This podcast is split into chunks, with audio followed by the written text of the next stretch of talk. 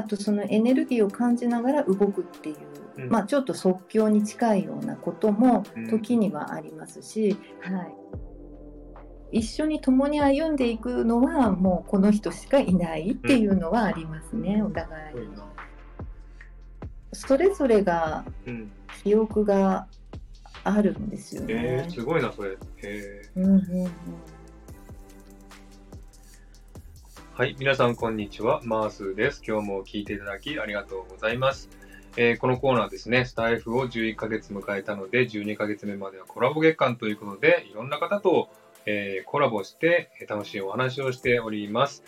えー本日はですね、えー本日は9人目のゲストの方です。えー、白宇佐さんと黒宇佐さんの白宇佐さんです。拍手、パチパチパチ。パチパチパチ。はじめまして、こんにはちは。じめまして。よろしくお願いします。よろしくお願いします。はい。なんとね、白お尾さん、邪魔いたします。いえいえ、こちらこそありがとうございます。はい。実はですね、あの、このコラボにですね、参加したいとね、白宇佐さんがね、あの、して言ってくださってですね、これが実現した。すごく嬉しかったです。ありがとうございます、本当に今回は。こちらこそです。いえいえいえ本当にあの、ね私だけかなみたいな感じですけど、皆さん仲良くされてる方で、そんなことない。なはい。でも、白宇佐さん黒とね、知り合ったのも、ついこの間って感じですよね。そうですね。実あ際私も配信がまだそうですね。3ヶ月経ってないので、うんうん。はい。あの、でうん6月にイルコメ祭りがあって、そこから知り合って何度かうん。なんですが、ね、あそのっ、からでしたっけ？んなんかそうじゃない気もするけど、まあでも大丈夫です。あ、そうでしたっけ？そんな前から知り合ってましたっけ？うん、なんかコメントでなんか知った気がしてました。あそうです私は。うんうん。私はゆるこめ祭りから知ったんですよね、白尾佐さんのこあ、そうなんですね。と。ええ えっと、白尾佐さんは黒尾佐さんっていうね、あの、お二人で配信されてるんですよね。そうですねで、お。二人ともご夫婦で、で、白尾佐黒尾佐の、何でしたっけ？ナチュラリースピリットライフっていうね、あの、そうです。されてますけど、はい。結構スピリチュアルなお話が多いですよね。そうですね。うん。あの、はい。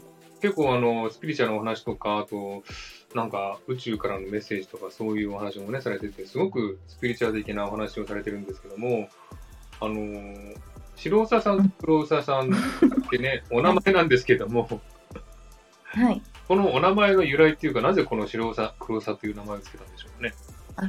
これはもう本当に単純で、えあの絵本があるんですね。白いうさぎと黒いうさぎっていうはい絵本があって、あのベストセラーにもなっている絵本なんですけど、でそれを昔々お友達にもらって、うん。であのまあなんていうのかな。本当にシンプルな内容なんですけどでそれをすごく大切に持っていて、うん。なんか2人のシンボルみたいな感じで、うん。で本当に実際にちょっとお肌もうん。あの黒うささんは割と黒めなんですね。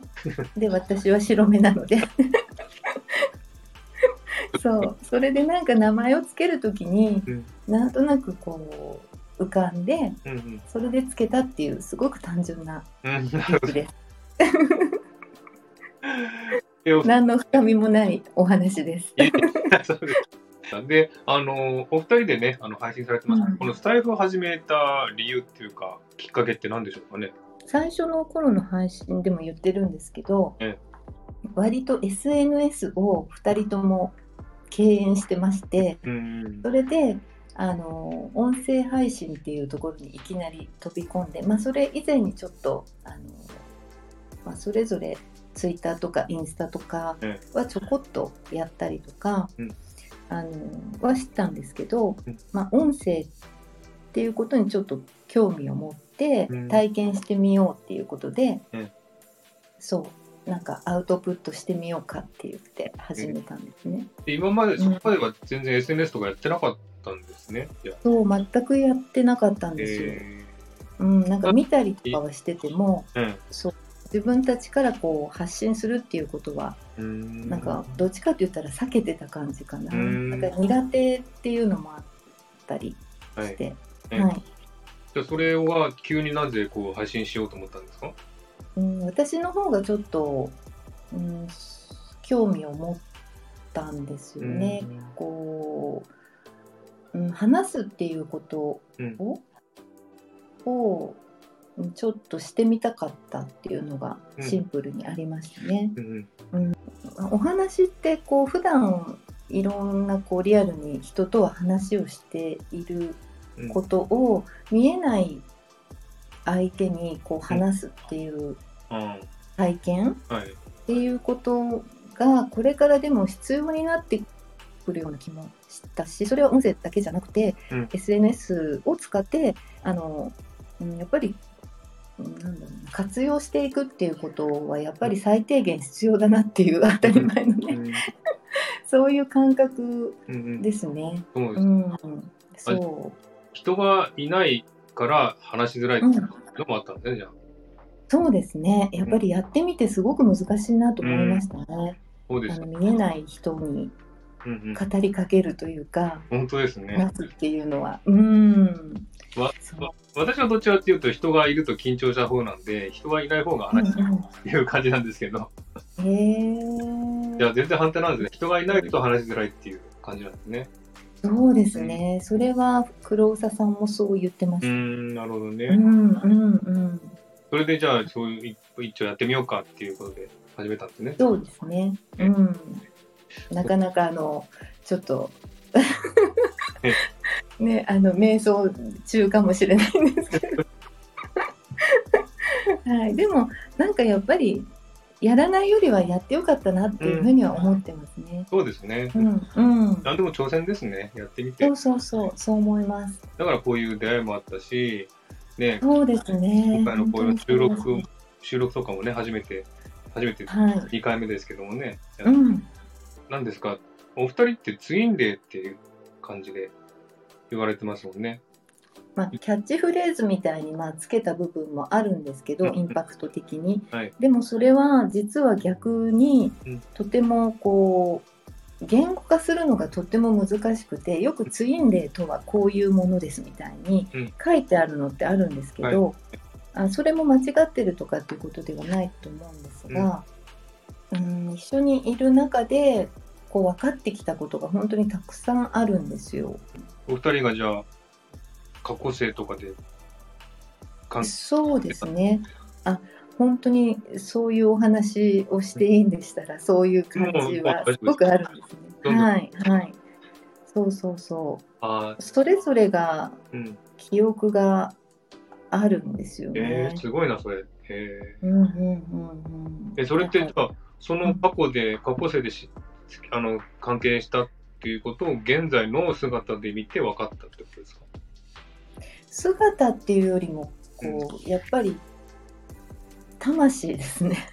魂。魂だから、あの、エネルギーだったり、うん。その見た目って変わっていくじゃないですか。はいはいはい。でもちろんこう転生してるとすれば、うん。あの同じ見た目ではないから、うん。あと関係性とか男女とか、うん。まあ、いろいろ全部違ったりもするから、うんうん。あの全く今のような関係だったとは限らないしね。と何度も一緒だったことっていうのがあると思っていて、うんでそれがあのいろんな形でいろんな関係性においてあるんですけど、ただやっぱり今やってることにつながる関係性が強かったかなっていうふうに思うんですよね。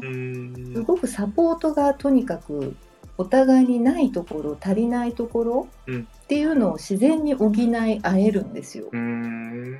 うん、だからあのーこうしてああしてってもちろん現実的にいろんな感情的な部分だったりうん。こうすり合わせなきゃならないことももちろんありますけれど、うん。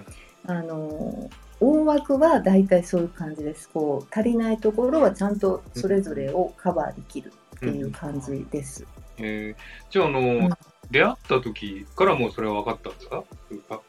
出会った頃はねうん。本当に大好きで のろけるわけじゃないんですけどえもう大大好きで出会ったことに喜びを感じまくっていて、そう。そう。それでなんか現実的なうん。こう本当にカップルだったりうん。新婚の時だったりをすごく楽しんだんですよね。いろんなこう、まあ、今と世の中が全然ね違って、うん。ある意味こう本当に平和な時だったなって今振り返っても思うんですけど、はい。なんかそういうのにも恵まれていてあのいわゆるこうはしゃいでましたね。楽しんでたっていう感じ。どっちかというとそういう現実的に楽しんで、うん。それをしたかったんだろうなって思います今。えその時はね。そう。それをうん。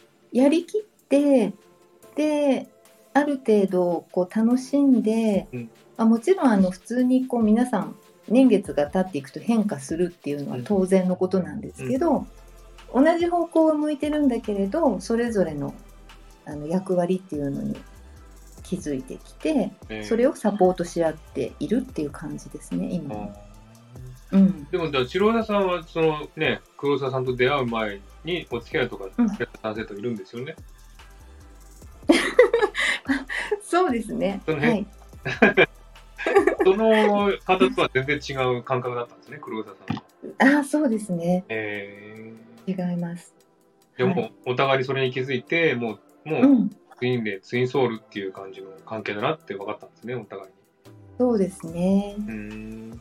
うん、お話聞いてて、あの配信とかね、聞いてたら、うん黒沢さんも白沢さんもすごい鋭い感覚を持ってらして、なんかあの、黒沢さんもね、ちょっと映像がね、いろんな映像が見えたりとかするうん感覚を持ってらして、で、白沢さんはなんかすごいうん感覚的に、あの、うん、なんていうんですかね、そういうフィーリングとかね、気を感じる能力が聞きましたけど、それってすごいですね。それ本当ですか？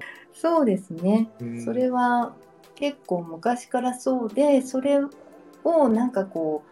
そういうものってちゃんと自分が育てないと育たないんですよ。うん。あの重要視しないと割と薄れてっちゃうもので、はい。スピリチュアルなお仕事をしている場合だったら非常に必要なんですけれど、うんそうじゃない場合だとそこまでなんかそそういう意識を高めなくてもとかって、うんあの見えることとか感じることを強化しなくてもなんかちょっと横に置いちゃったりすることもあると思うんですけど。まあ結局そういうことを見ざるを得ない状況にいつもなるんですよね。そう、そういう感じはしてますうね。じゃあ結構、じゃあ、白沢さんの場合は感覚が鋭いって感じでしょうかね。そうですね。それで大変あのなこともいっぱいありましたしね。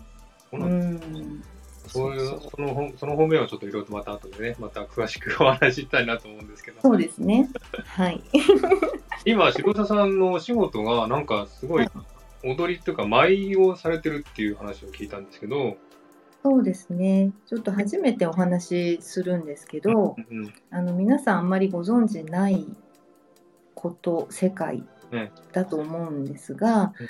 あの私が携わってることに関して言うと舞っていろんな舞があるので、うん。それぞれ皆さんあのやってる方がもしいらした場合、あの違うと思うんですけども歴史とか、うん。あの内容とかも違うと思うんですが割と歴史も古くてうん1400年くらい前からあるものの、まあ、継承っていうか、うん。をしているうーん方が、まあ、私の師匠にあたるんですけど、うんまあ、ずっと代々代々あの、うん。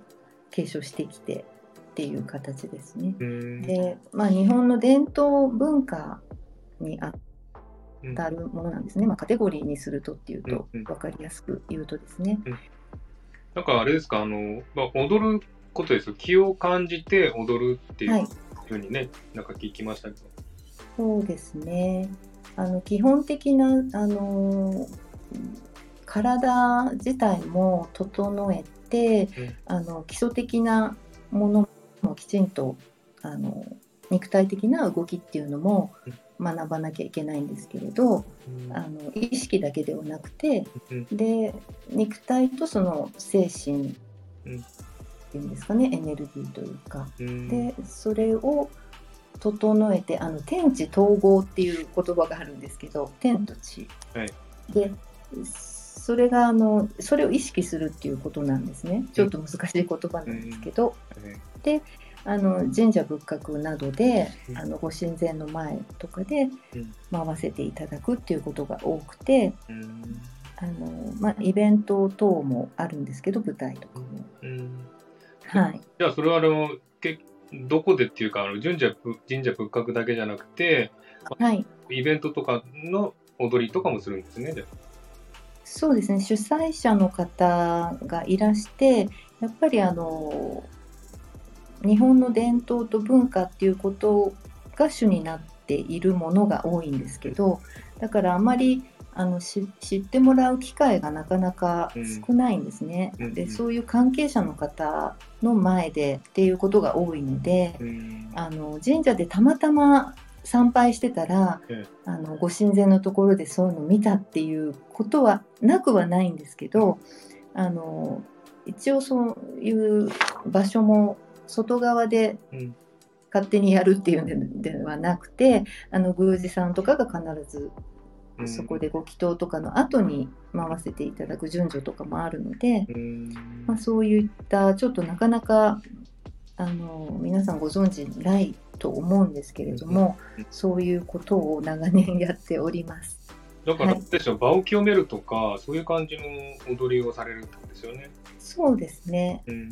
あのまあいろんな意味合いがあるんですけれど、そういう意味合いもあります。で野外でやる場合もありますし、まあいろいろな場所に行ってますね。日本でも全国いろんな神社さんとかが多いんですけど、いろんな場所でいろんな行事の時にやらせていただくことがあったりとか、うん、それってじゃあ、ですか、そういう、なんかね、白田さんは気を感じるとかっていうね、力ある、はい、そういうのがないとできないものなんですかね？できなくはないんですけれどその身体的なものでその技術というか、うん、あの動きがあるので一つのあの流れっていうのはあるものもあるしあとそのエネルギーを感じながら動くっていう、うん、まあちょっと即興に近いようなことも時にはありますし、うん、はい、決まった踊りってないんですか？あ決まってるものもあります。あなるほどね。はい、いくつもあります。うん、あのよくあの巫女さん、はい、それこそ神社の巫女さん、はい、あの若い女の子たちですけどみんなあのまあ、それのもう大元になるようなものなので、うん、もう歴史的にはかなり古いものなんですけど、うん、そういうあの巫女さんが舞うものもあの、まあ、全部あれは意味があって形があるんですね。型があって。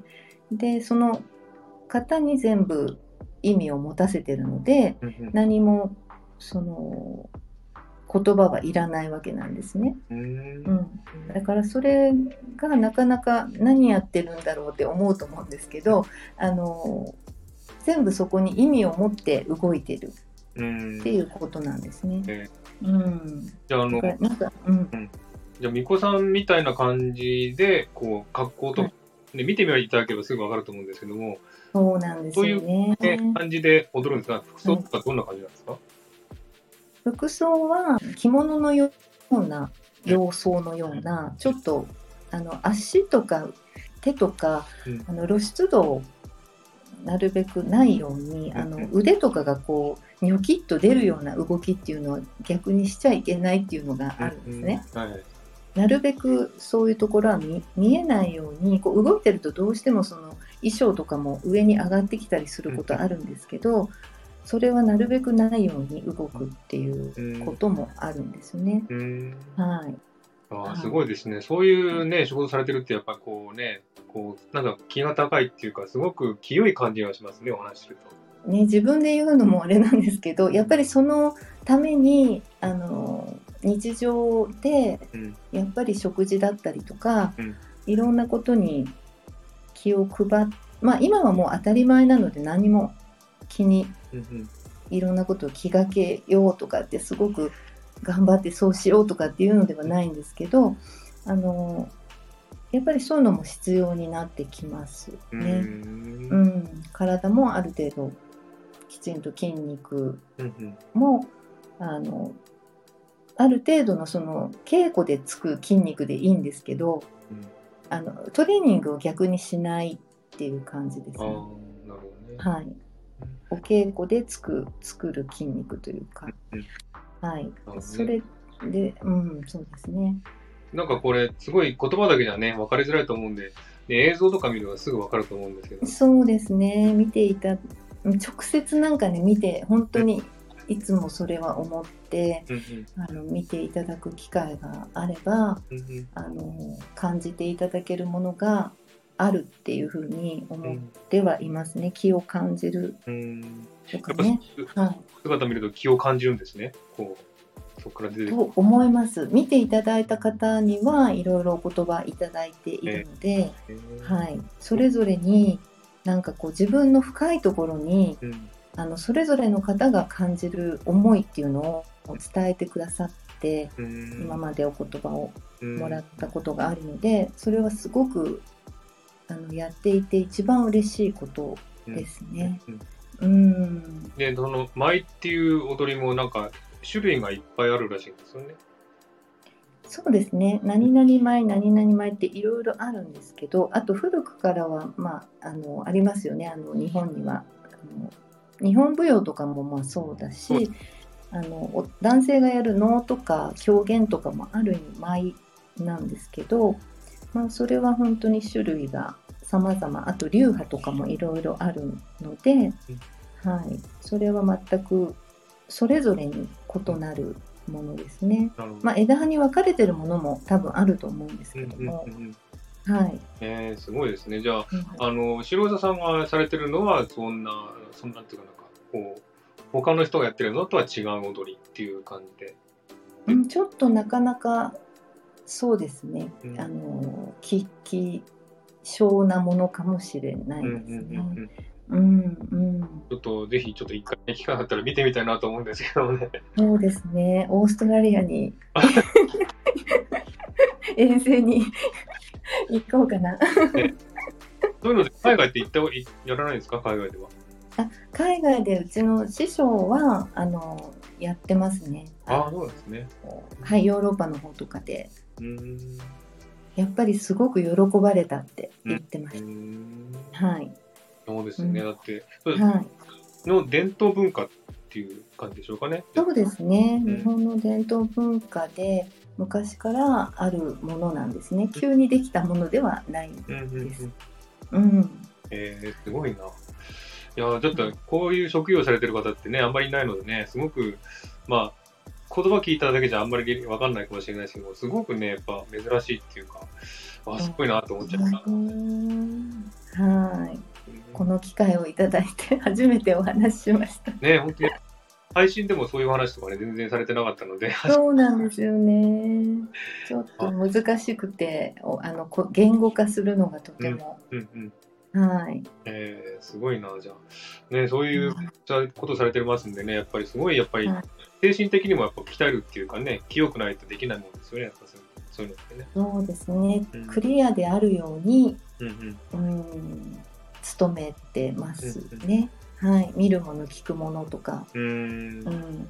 そうか、じゃあそういう感じで、じゃあ、お二人が、まあ、ツインレイっていうことで分かって、知り合って、うんでもう本当にあの、なんていうんですかね、お二人っていうのはすごく、もうお互いに必要としてるっていう感じの関係で、もう,、うんもう一一一寸たりとも違わないっていう感じでしょうかね。そう素敵な人がたくさんいるし、うん例えばあああの方素敵だなとか、うんうんそれぞれに多分思うはい。思う人っていうとなんかね変ですけど なんかそれは普通にあるじゃないですえか。だけど一緒に共に歩んでいくのはもうこの人しかいないっていうのはありますね、お互いに。でもお互いにそういう感覚があるからこそ見つけられたっていう感じですかね、お互いに。ねえそれは本当にうん、うんこうね、出会いって運命っていうかね、こう、そういうもそうですね。うん、タイミングとかもね。うんうんうんうん、、本人が分かんなくても出会ったこと自体がやっぱり運命っていう感じでしょうかね。そうですね。うん出会うようべくして出会ったとは思いますうんね。やっぱり。うん。そうか、すごいな。じゃあもう、あれですかね。もう、でも、私が、ななんつうかね、これはさっき聞いたんですけども、うん。こう、私のこう、コメントとか見て、文字が浮くっていうふうにおっしゃってましたよね。あそうそうマースさんもね。ねこう割と同じ方のうん。あのとこに先にマースさんが、うん。あのコメントをされてるのとかを見ることが何度かあって、うん。それでそう思ったんですよね。え。うなんくっきり浮かび上がってるっていうか。すごいです。それって何ですか？こう、その文字だけが浮かんで見えるっていうことですか？そうですね。えー、立体的に見えるっていう感じ。それが何、何が原因でしょうかね？それって。何がそうさせてるんでしょうかね？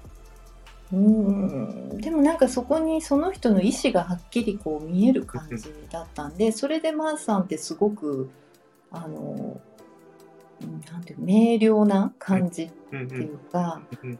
うん、物事をすごくこううんま、っすぐうん。見てその人のこと人のところのコメントでもすごく自分事のようにこう書いてらっしゃるのとか、うん、すごくあの、うん、思いましたねそれはね。ここまで分かっちゃうんですね。すごいですね。うん、いえいえいえ全然すごくないです。けど、うん、他の人のコメントではそれは感じなかったですか？そのまあその時々で、うん。あの感じる時もあるしっていう感じですね。えうん、やっぱり、うん、エネルギー言葉ってその思いのエネルギー、っていうものに変換されて、うんうデジタル的なものでもそういうものが出てくるっていうのはあると思ってるんですよ。うん、だからと言ってそんなにすごくそれを意識して見てるわけじゃないんですけどうね、んたまたまそういう時が、うん、感じる時っていうのがあるっていうだけですけど、うん。うん、すごいな。じゃあそれで、じゃあ私のことをちょっとあ記憶残ってたっていう感じですかね。そうですね、いや、うん、すごいな。嬉しいんですけどね、そういうのって。うん。でも皆さん思ってると思いますけどマーさんはすごくこうあの真面目にうん。こうちゃんとなんか物事にご自身のこともなんか人の配信もちゃんとこう向き合われてるっていうかえあの誠実にうん聞かれてて、うん。あの答えてるなっていう感じは普通にあの文字文章として読んでもそう思いましたしあね。うん。ありがとうございます。なんかもう褒めていただいて。いや、そうん。あと、なんかさっき、あの、い色が見えるっていうふうにおっしゃってましたよね。うああうんなんかマースさんとあの今回こういう機会をいただいて、えでなんかマースさんのことを思ってたら、うんこうなんとなく、まあ、オーラみたいな感じで色があって、うんそれで見えましたね。何、何色が見えた？うんブルーと濃いブルーと赤とあとシルバーとはい。紫。すごいですね。4つか。うん、えーあそうですよそうですよ。なんかあの色っていろいろうん。本当にあのはっきりした色じゃない場合もうん。あるし、うん。なんかこう混ざったような色の場合もあるしうん。あと変わるんですよね色って、はい。オオーラって。うんうん、今はそういう風に感じました。えー、じゃあ、あの、うん赤と青って大体わかりますもんね。青って、まあ、冷静っていう感じですかね。そうですねうん。で、赤は女的ですかね、じゃあ。情熱的なう感じ。ん。うんシルバーって何ですか？シルバーって。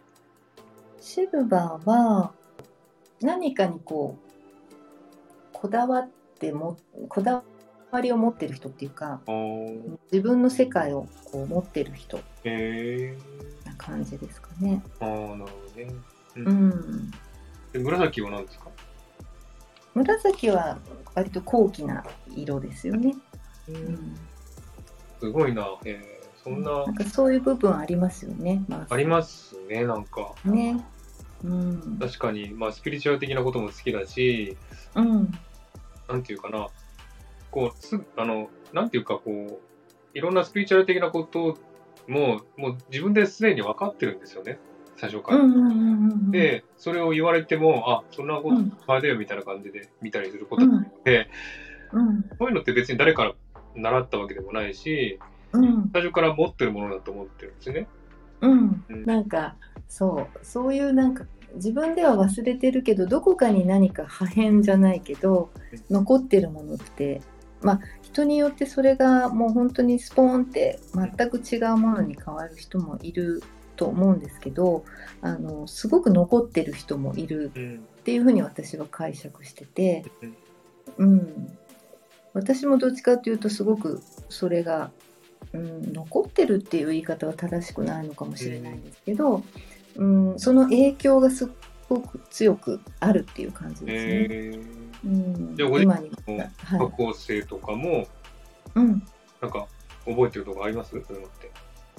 そうですねやっぱり今やっていることにつながっています。ああ、やっぱりそうなんですね。はい、うん。同じようなことをやっていましたね。じゃあ過去にもそういう過去性でもやっぱり、なんていうかね、宗教的っていうか、そういう精神的なことに関わってた。そうですね。ねもう嫌っていうほど。えはい。すごいな。そうなうんですね。まあ、私もそういううんああるんですよ。全然見えたり感じたりしないので、なんかそういうのってすごい不思議だなと思って、面白いね、興味持って。でもなんか分かってくるかもしれないですよこれから。ねでも、うん。そうですね、分かって、そだんだん最近分かってきたかなっていう感じですね。ううん。うん。なんかこうちょっとそういう時間を持ってみてください。なんか瞑想とかされてるんですか？私はなんかいわゆる皆さんがイメージするような瞑想っていうのはしないんですけどあの本当に短時間であの自分なりの、うん、瞑想のようなことはしています毎日。ちょっと具体的にはあれなんですけどただあのそんなあの怪しくもないんですよ。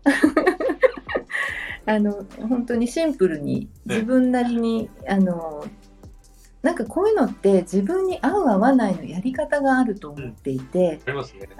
これが瞑想ですっていうのをやらなくてもいいと私は思ってて、ただそれをつかむまでに多分時間がある時間というかなんだろうな。うんうん。あのこれは自分に合うやり方だなっていうのは、うん。まあ、何でもそうですけどね、うんうんうん。そういうのを見つけられるとすごくしっくりあのうん。無になれる時間みたいなのを取れる。うんうんうん。っていうふうに私は思っていますそうでね。すね。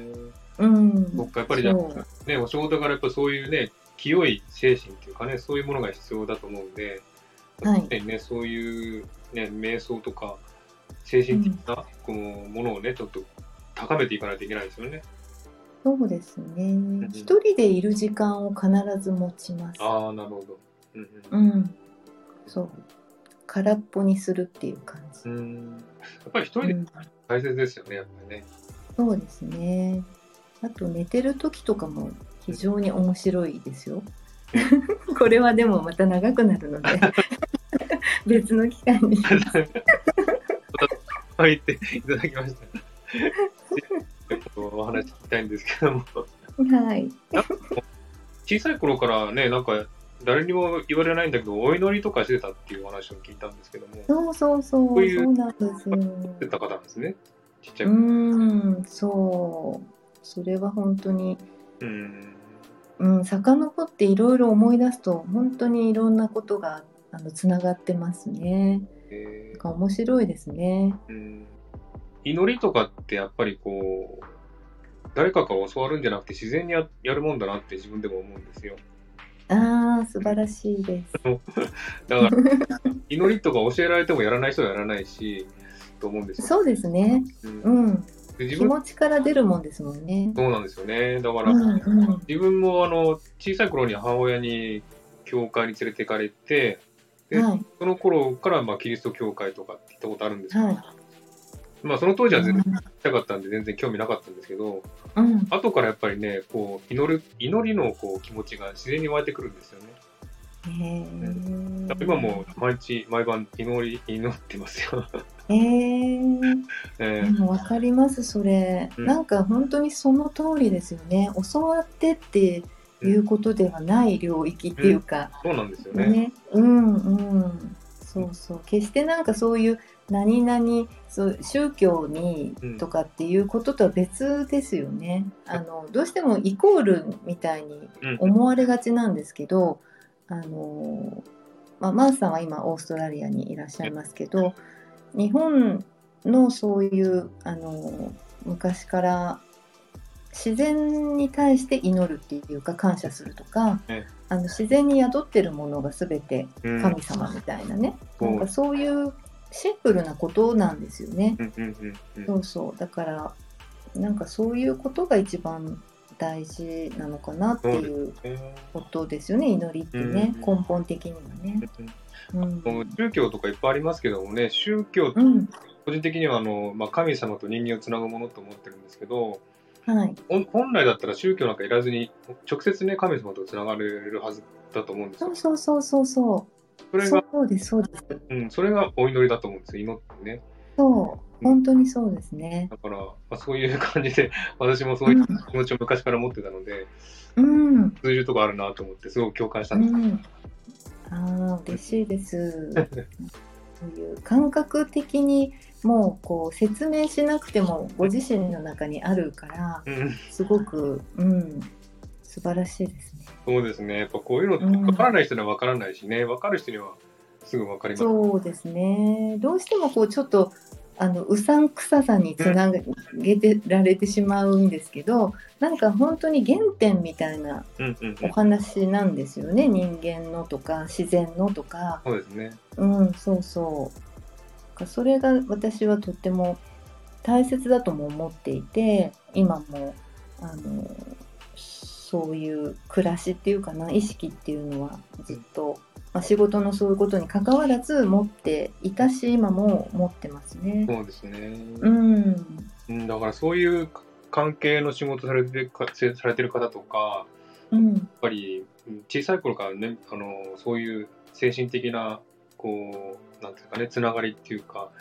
うん、宇宙とのつながりとか、神様とのうつながり、ん、そういうものを持ってる方がやってらっしゃるんだなっていうで、うん、うん、だからすごいそうですね。良いな。うん。ね、そういうの、うんうんうん。やっぱり縁がね、うん。つつながりが強いのかもしれないそうですね。うん、でやっぱりあの、ちょっとまた話に戻りますけど、あの、はい、田さんとね、白澤さんと二人で、お二人で配信されてますけど、スタイルでね。はい、あの、はい。すごい仲いいんですよね、お二人ともね。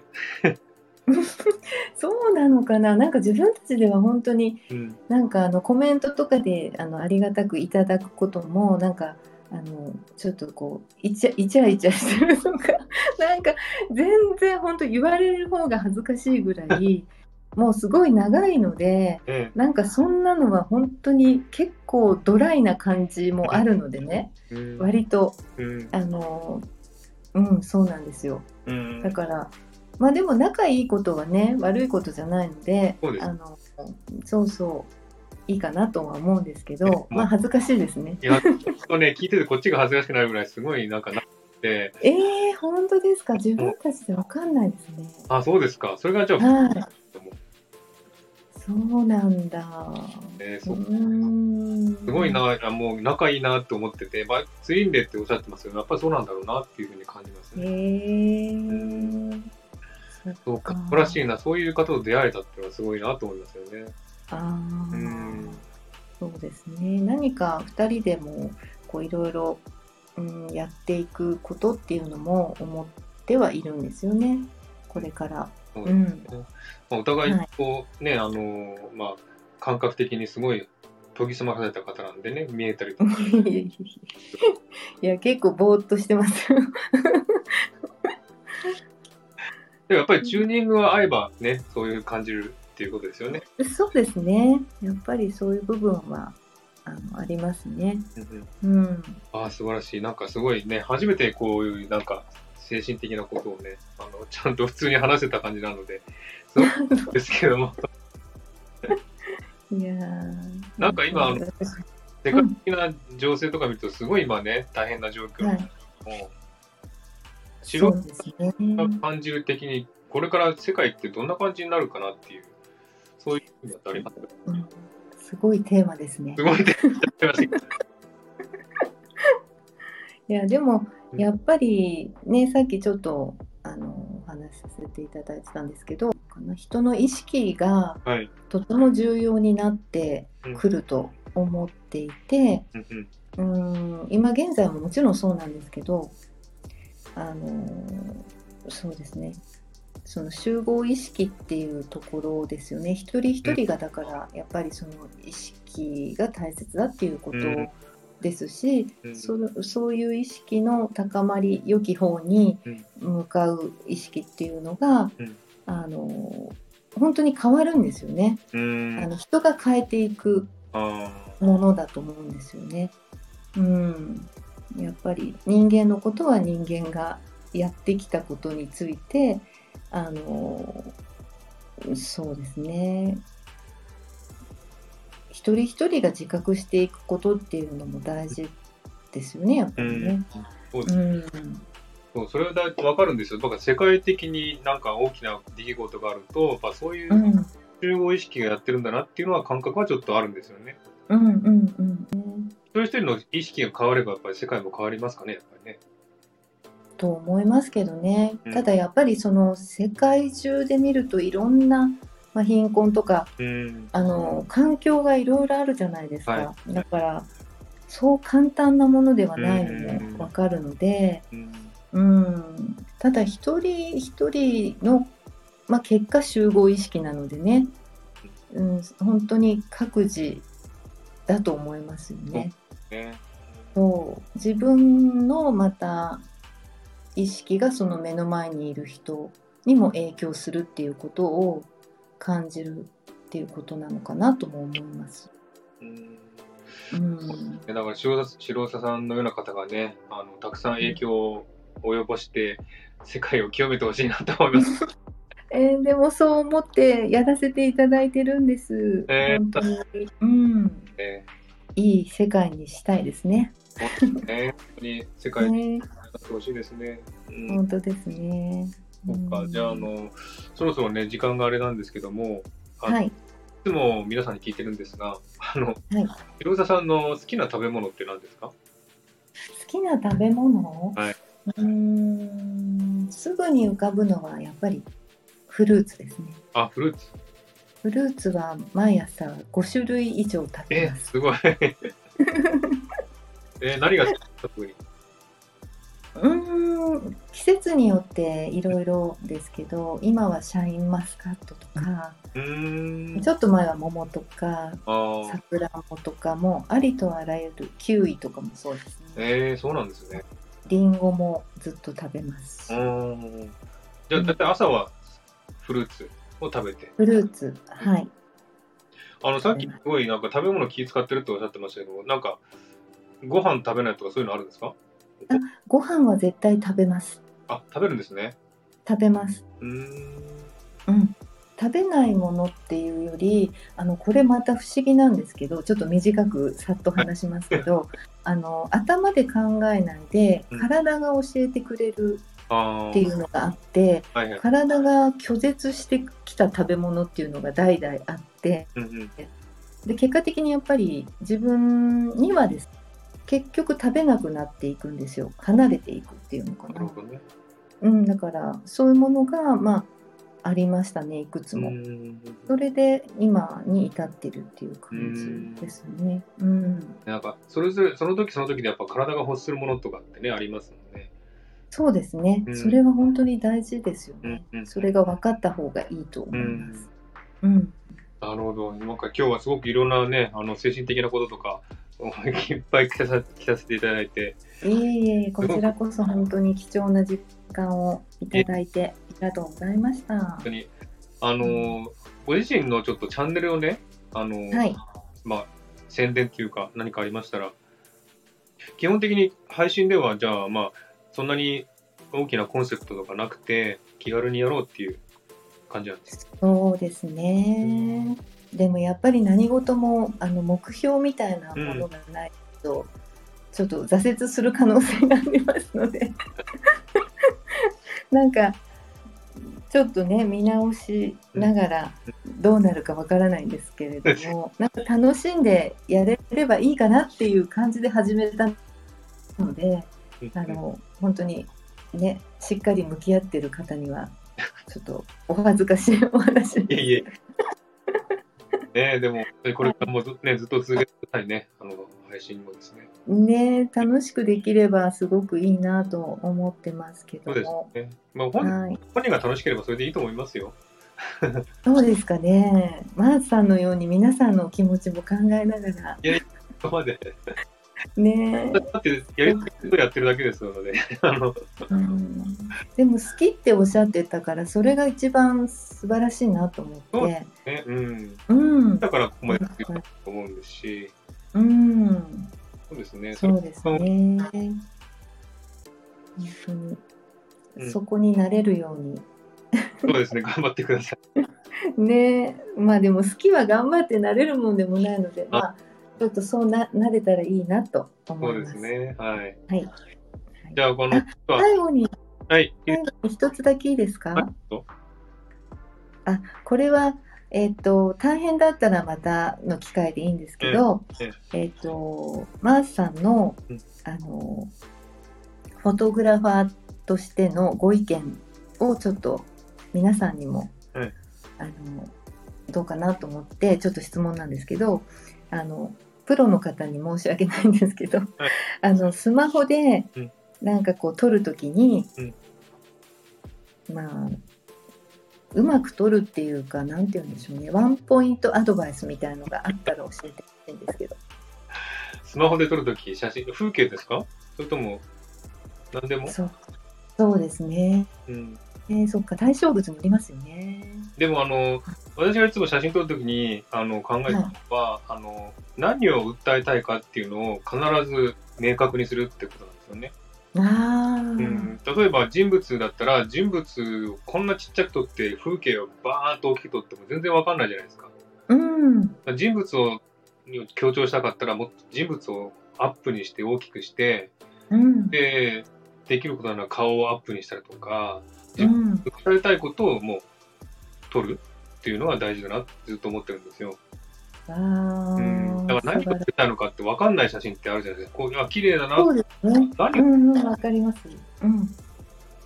絞り込むってことですね。何をうん。これ私は今これを撮りたいんだっていうことを明確にするってことですね。そうですね。